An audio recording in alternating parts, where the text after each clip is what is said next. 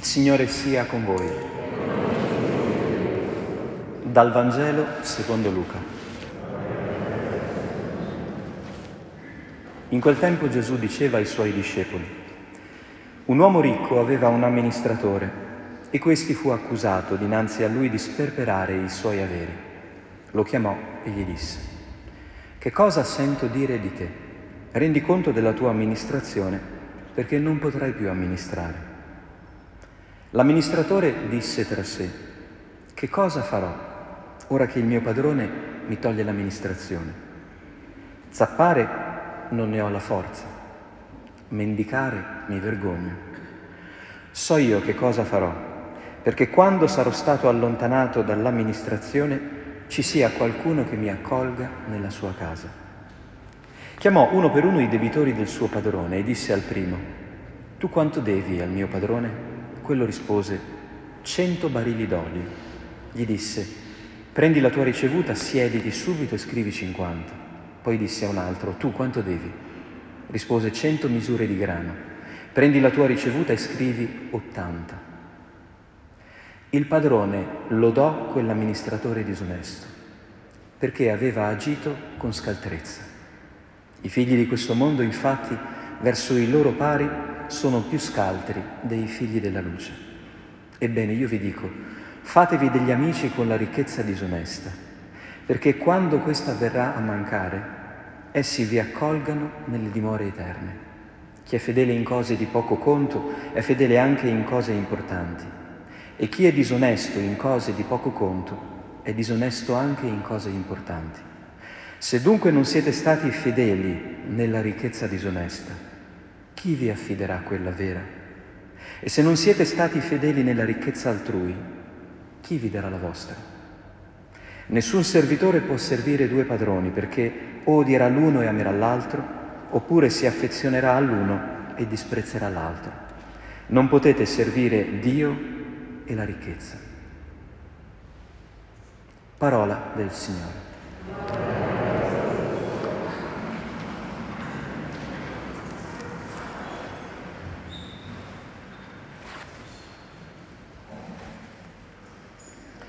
In queste ultime domeniche la parola di Dio ci ha invitato a riflettere su che cosa vuole Dio e finalmente arriva una risposta molto chiara nella seconda lettura di oggi.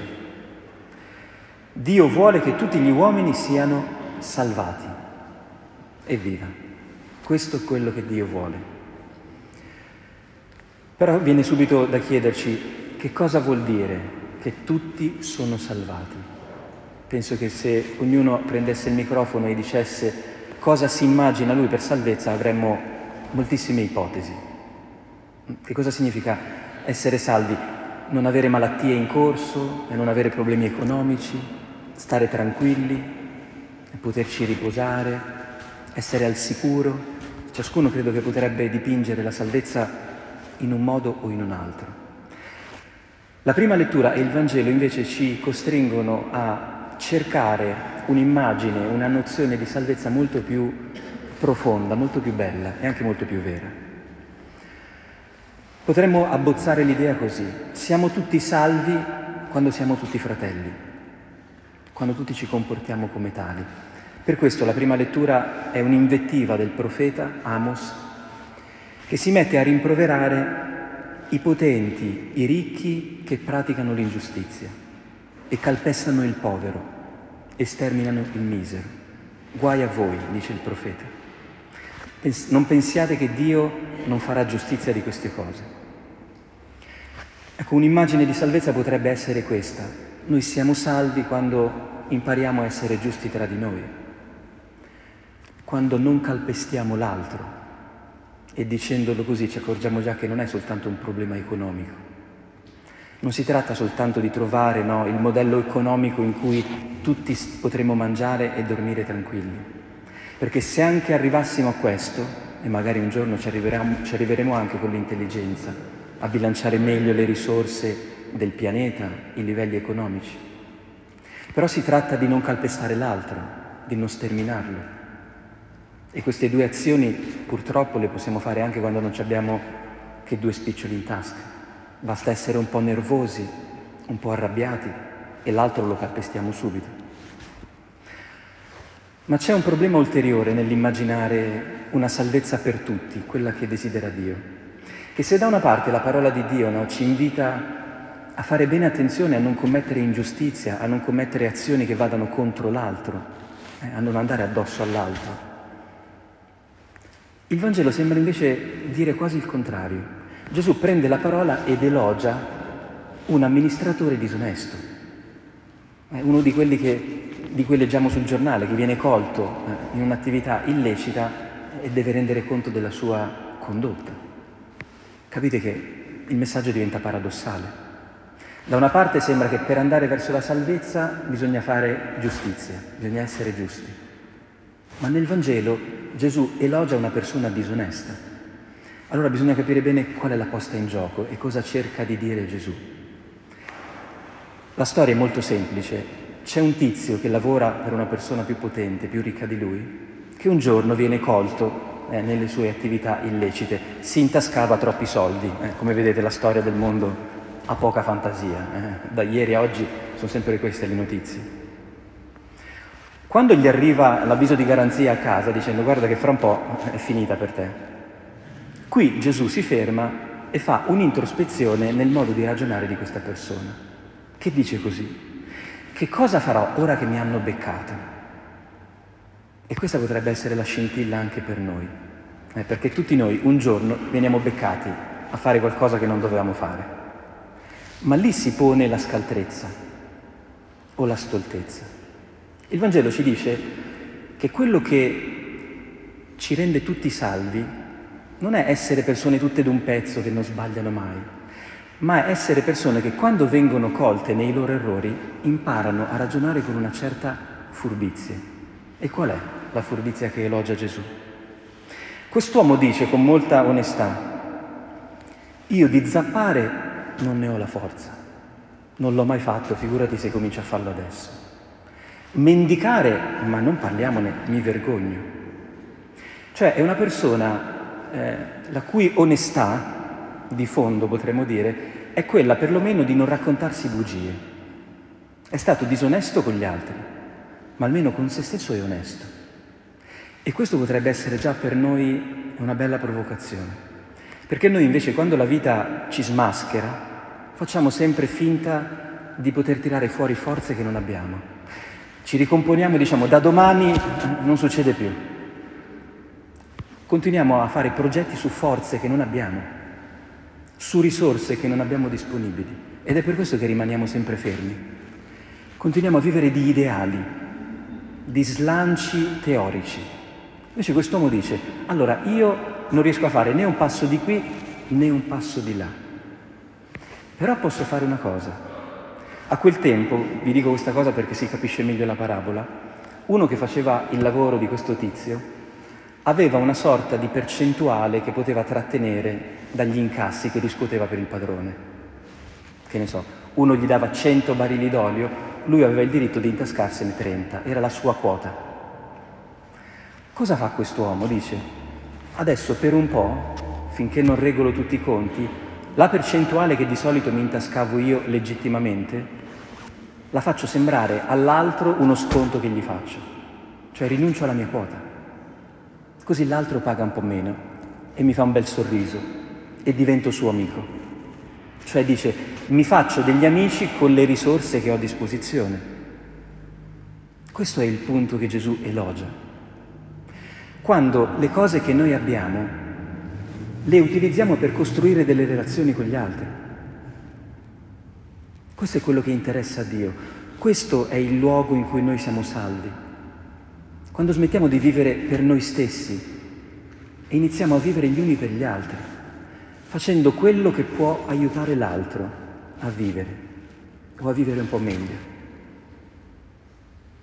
So io che cosa farò perché quando sarò stato allontanato dall'amministrazione ci sia qualcuno che mi accolga in casa sua.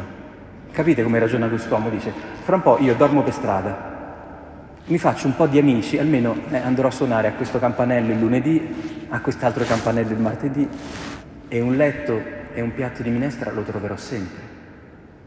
Guardate, questa potrebbe essere una semplicissima e meravigliosa immagine di quello che ci attende in paradiso quando entreremo.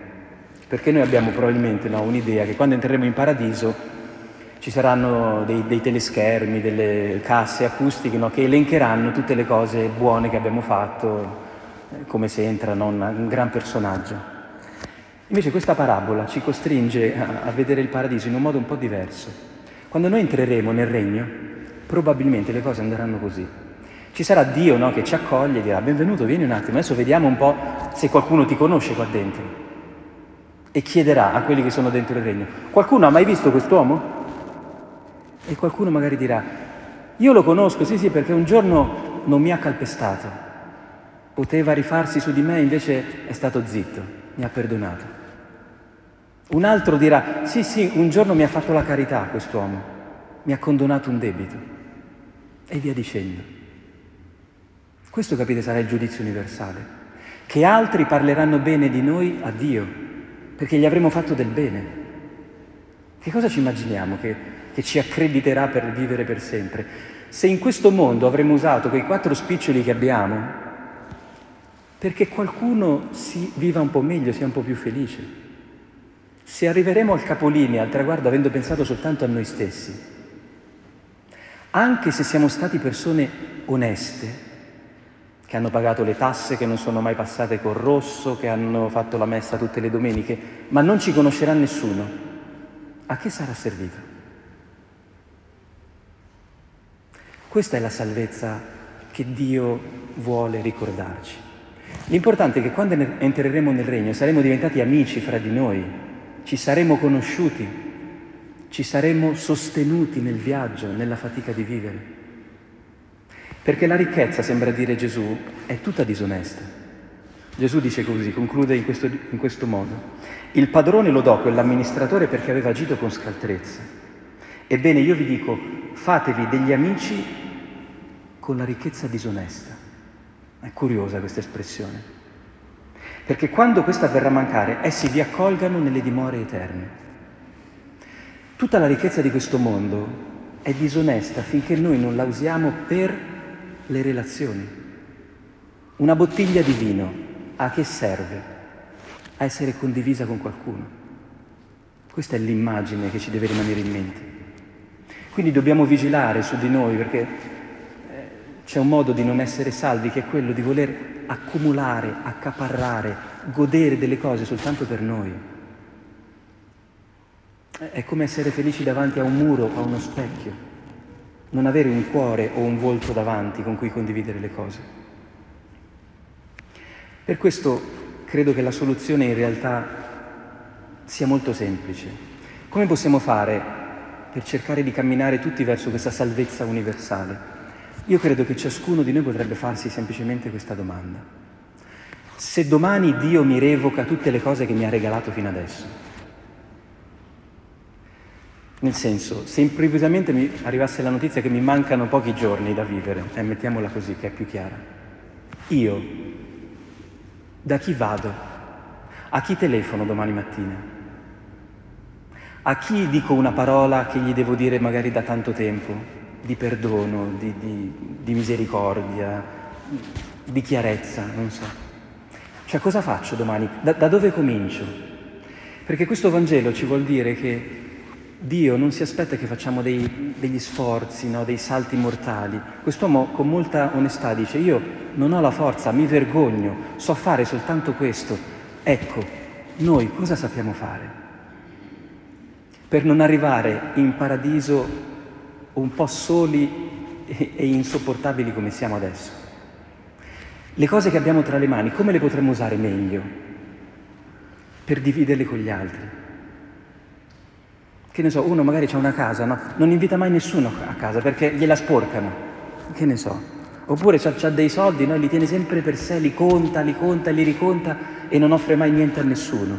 Capite? Parliamo di questo. Parliamo di cominciare a prenderci l'eternità, il regno di Dio già adesso, dividendo quello che abbiamo, perché in questo c'è la gioia, si vivrà sempre così eh, nel paradiso. Questo sarà il modo di vivere per sempre. Infatti guardate quest'ultima cosa, alla fine Gesù dice, chi è fedele in cose di poco conto eh, condividere una bottiglia di vino, sarà fedele anche in cose importanti. Chi è disonesto in cose di poco conto è disonesto anche nelle cose importanti. Guardate un po' che opposizione crea Gesù tra la disonestà e noi diremmo l'onestà. No, la fedeltà. Da una parte c'è l'essere fedeli, dall'altra c'è l'essere disonesti. Quello che ci invita a fare il Vangelo questa domenica non è diventare persone oneste, che non sbagliano, che sono sincere, perché questo ci rende tante volte insopportabili. Cercare di perseguire degli ideali, degli obiettivi, ma essere soli fondamentalmente. Invece essere fedeli a che cosa? A quello che siamo, anche ai nostri difetti, eh, non far finta che siamo capaci di fare cose che non sappiamo fare, essere un po' sinceri con noi e essere soprattutto fedeli agli altri, sapere che i beni che Dio ci ha dato non sono solo per noi, sono anche per gli altri, altrimenti iniziamo a diventare dei ladri in casa nostra. Non si ruba soltanto quando si prende qualcosa da qualcun altro che non ci appartiene. Si ruba anche quando si tengono le cose che Dio ci ha affidato perché le condividessimo insieme agli altri. Allora è molto semplice, non si tratta di fare niente che non possiamo fare, anzi, di cominciare domattina a fare quello che è in nostro possesso, perché i beni che ci sono stati affidati diventino gioia per noi e gioia anche per gli altri.